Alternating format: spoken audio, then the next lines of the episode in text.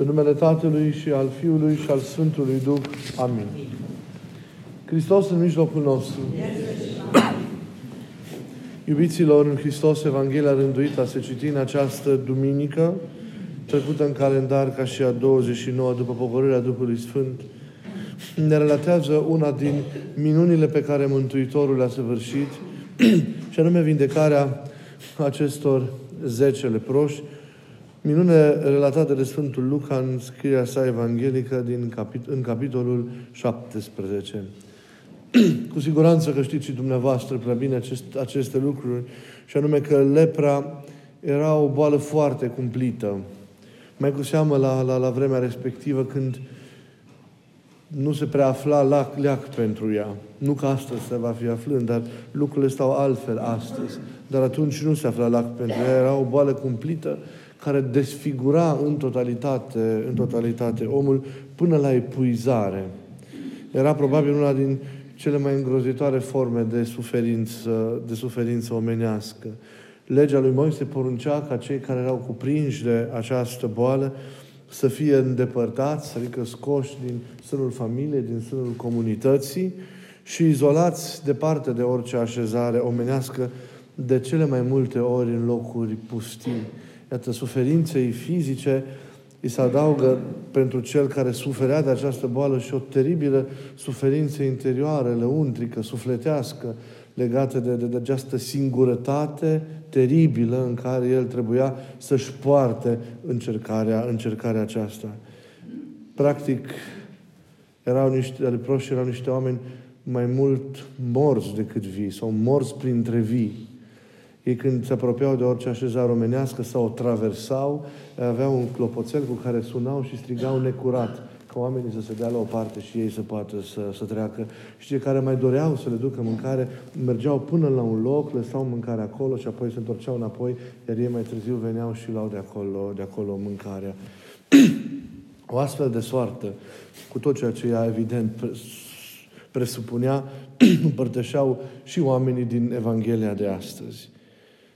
Dar ei, auzind de minunile, de iubirea de oameni a Domnului, o nădejde sfântă, așa le-a cuprins cumva inima, când au auzit că El trece pe acolo. Suferința îi unise în nădejde și în rugăciune în fața lui Isus, într-o rugăciune caldă, plină de umilință și de, și de credință. Atunci când ei s-au înfățișat Lui. Iar El, fără să rostească, ați auzit din textul evanghelic, vreun cuvânt sau să le ceară ceva anume sau să facă vreun gest, ca în atâtea alte cazuri de suferință omenească, El, Iisus, îi tămăduiește zicându-le, mergeți și arătați-vă, arătați-vă preoților. Pentru că, iarăși, în conformitate cu legea lui Moise, preoții erau cei care aveau această îndreptățire legală de a constata, fiind pregătiți în sensul acesta, de a constata uh, absența bolii sau vindecarea persoanelor care au fost afectate de această, de această boală. Pe drumul, deci, către întâlnirea cu preoții, care trebuiau să adeverească această, această vindecare și să încuvințeze reîntoarcerea lor în societate, se produce, se produce vindecarea. Durerile dispar, rănile încetul cu încetul se închid și nicio urmă de lepră nu mai rămâne. După constatarea preoților, fără dar și poate că vor fi alergat bucuroși la casele, la casele lor. Celui care a vindecat însă îi arată recunoștință. Doar samarinianul, cel care, cum știm prea bine, era străin de, de credința și de neamul iudaic, face acest, acest lucru. Se oprește din culmea bucuriei sau în culmea bucuriei, se reculege și cu inima pătrunsă de cea mai sfântă umilință și cea mai sfântă și frumoasă recunoștință, se întoarce la, care, la cel care îi făcuse atâta bine, își arată recunoștința cu sufletul și cu trupul, cum am văzut, cu graiul și cu cugetul, căzând în fața Domnului, căzând în genunchi ca într-o sfântă metanie. Din zece inși, unul singur știe că la ceas de bucurie, că la ceas de bucurie trebuie să și mulțumească. La durere toți au fost uniți în cerere dar bucuria din nefericire i-a despărțit pe unii de alții.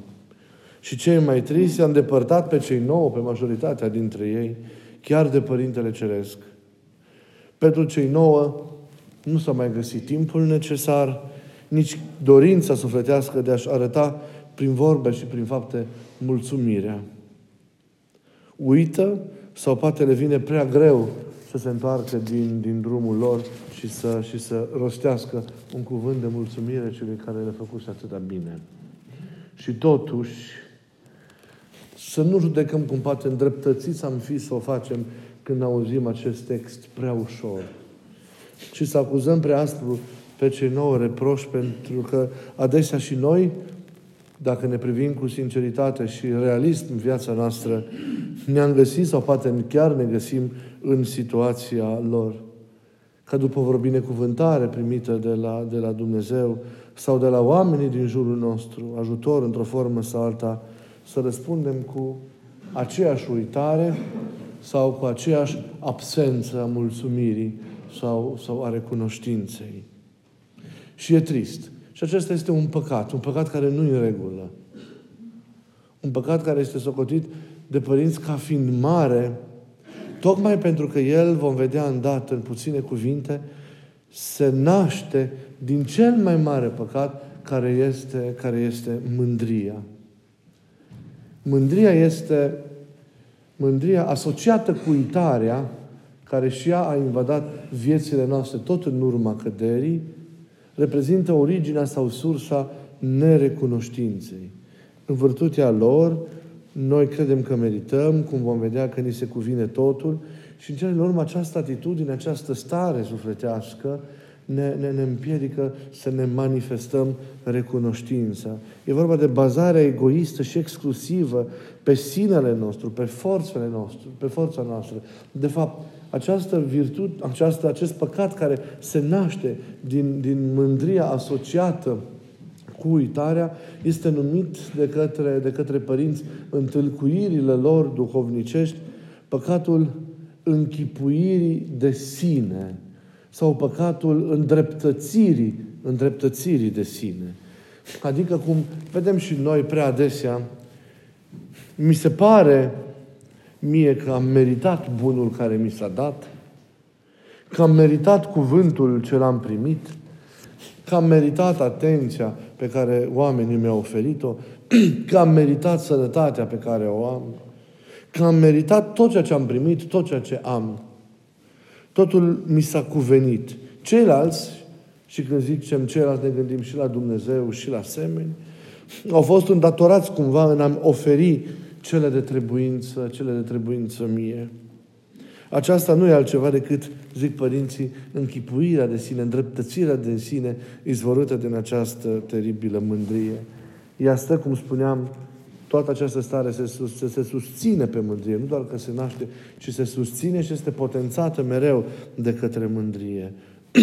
Omul, în schimb, când mulțumește, omul când își exprimă într-o formă sau alta recunoștința față de Dumnezeu și față, și față de oameni, face cumva un pas înapoi, se smerește și face loc celuilalt. Îl lasă pe celălalt înainte. Îl lasă pe celălalt să treacă înaintea lui. Recunoaște că Dumnezeu este cel care îi poartă de grijă. Și îl lasă pe Dumnezeu să meargă înaintea lui și îl are pe Dumnezeu mereu înaintea ochilor săi. Omul recunoscător urcă către Dumnezeu și Dumnezeu îl primește. Și această recunoștință a omului face ca omul să-și deschide inima și lasă pe Dumnezeu în interiorul său, în sufletul și în viața sa și în viața sa ca să lucreze. Omul care, din nefericire, din nefericire se întemeiază pe sinele, pe sinele său propriu, pe aceea, cum ziceam, îndreptățire de sine, pe acea închipuire, pentru că nu e un lucru real, o realitate concretă, aceea pe care, adevărată, pe care, pe care o trăiește în sinele său, în mintea sa, în imaginația, în imaginația sa, această stare îl, îl distruge. Omul mândru este omul care nu poate să fie recunoscător pentru că, repet, crede că totul îi se cuvine pentru că el se vede pe sine așezat în mijlocul la toate. Totul gravitează în jurul lui, toate le face și le împlinește prin raportare sau le primește prin raportare la sinele său propriu. Nimic în afară de sine, totul prin sinele său. Iar acest lucru reprezintă căderea pe care Adam a experimentat-o. De aceea, nerecunoștința nu e un simplu păcat oarecare, ușor. Pentru că, vedeți, nerecunoștința se naște în mod predilect din mândria împotriva căreia, fiind un mod de manifestare a ei și împotriva căreia noi trebuie să luptăm cu toată ființa și cu toată, și cu toată puterea noastră. Cât de greu este să mulțumești. Cât de greu este să mulțumești, să te zmerești, să spui iartă-mă, de exemplu, atunci când greșești. La fel de greu este ca, ca și să mulțumești în atâtea situații. Am stat și am urmărit de multe ori oameni care au primit binecuvântări de la Dumnezeu, de la oamenii din jurul lor. Și am stat să văd cât de câte ori oamenii pot să spună iartă-mă. În situații concrete. De câte ori oamenii pot, smerindu-se și înfruntând această mândrie, pot să spună mulțumesc. Mulțumesc cu ăla din inimă. Și apoi să-și arate recunoștința printr-o stare potrivită, mereu, nu prin, doar printr-un cuvânt spus formal, într-un moment sau altul, pentru a puncta cumva această, această lucrare pe care trebuie să o împlinească. Recunoștința e o virtute care se manifestă printr-o stare pe care tu mereu o ai de mulțumire și de binecuvântare față de Dumnezeu, față de, de, de oamenii din jurul tău. Nu doar printr-un cuvânt sau printr-un gest formal făcut sau spus într-un moment, într-un moment sau, sau altul. Se cuvine, ascultând cumva această Evanghelie a recunoștinței care s-a citit astăzi, să ne întrebăm cât îi mulțumim noi cu adevărat lui Dumnezeu. Cât de recunoscători suntem pentru tot ceea ce avem de la Dumnezeu. Chiar și pentru încercările și durerile și suferințele care vin în viața noastră, noi trebuie să învățăm să-i mulțumim lui Dumnezeu. Pentru că este un rost ascuns în ele. Pentru că Dumnezeu lucrează chiar și în situația aceasta delicată un bine dacă noi știm cum să purtăm, să ne purtăm rănile și suferințele împreună cu El. Pentru că crucea lor devine un drum, o stradă către înviere și către biruință, către viață veșnică. De aceea se cuvine să mulțumim și pentru aceste dureri prin care Dumnezeu ne șlefuiește, prin care Dumnezeu ne prelucrează și ne face vrednici de El. Îi mulțumim lui Dumnezeu pentru încercările și pentru crucile din viața noastră? Sau doar pentru binele? Evident. Și suferințele au în ele, să știți, un bine mai mare, mai mare decât binele imediat și evident care ne izbește și pentru care poate de, în anumite momente nu uităm, și pentru care știm în anumite momente să mulțumim. În cele din urmă, suntem recunoscători lui Dumnezeu. Poate că zicem un mulțumim, dar să știți că adevărata recunoștință se manifestă în modul în care noi trăim viața noastră. Dacă suntem recunoscători lui Dumnezeu pentru tot ceea ce ne-a dat, noi trăim în rânduială în fața lui Dumnezeu. Noi trăim în voia lui Dumnezeu în fiecare moment pentru că noi știm că Dumnezeu nu are nevoie de cuvinte și fapte goale, formale, sterpe. Dumnezeu are nevoie de viața noastră coerentă. El, inima noastră o vrea, pentru că pentru aceasta ne-a creat ca să fim parteneri a unui dialog nesfârșit de iubire cu El. De aceea vorbim de recunoștința, de recunoștință pe care trebuie să o împlinim ca lucrare continuă în viața noastră, ca liturghie a vieții noastre. Viața trăită ca o recunoștință. Viața trăită ca o mulțumire. Nu doar un cuvânt spus, nu doar o conștientizare a unui har și a unui ajutor pe care l-am primit chiar și în ceasul de suferință, ci viața trăită ca o liturghie de mulțumire. Aceasta este starea în care noi, iubiții mei, trebuie să trăim viața, alergarea noastră în fiecare moment.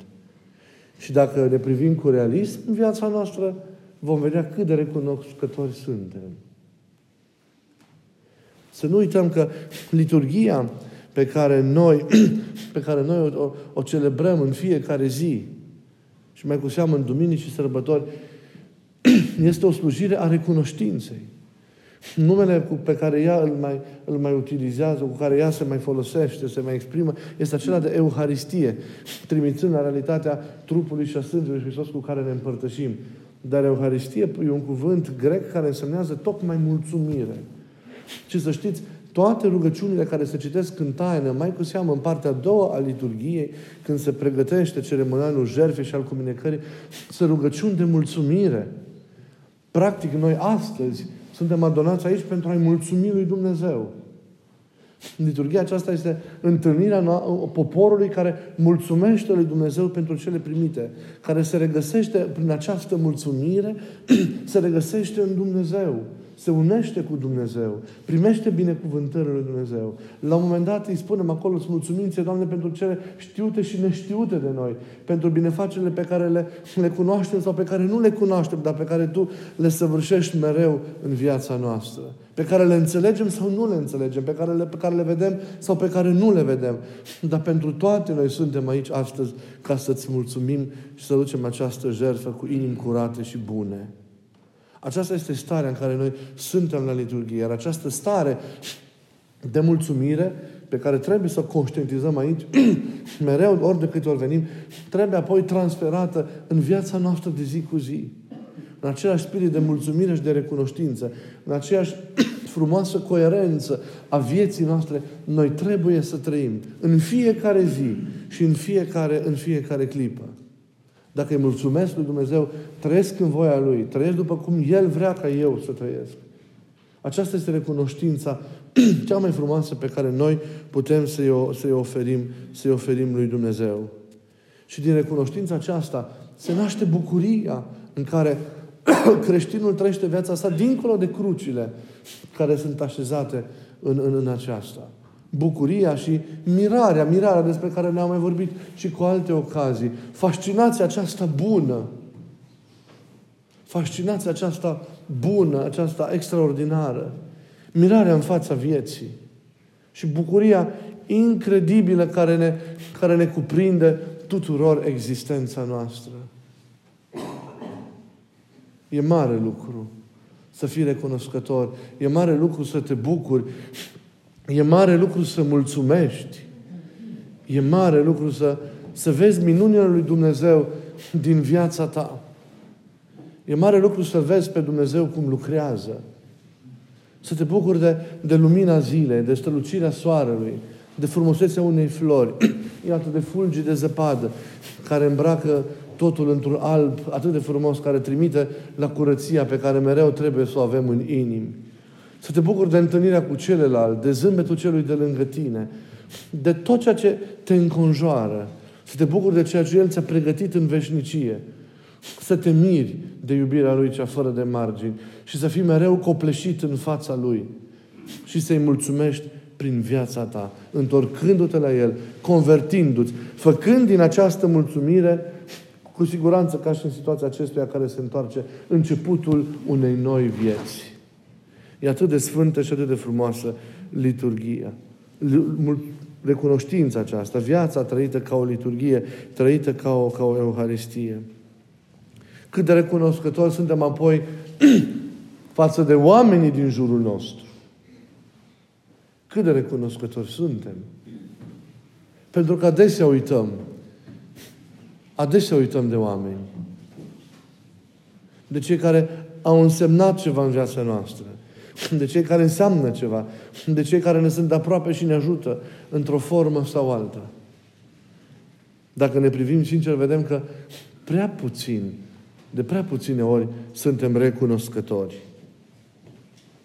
Cel ce în sufletul său ne arată părinții este pătruns adânc de credință și de dragoste față de Dumnezeu și față de aproapele, nu poate niciodată să rămână indiferent să fie nerecunoscător.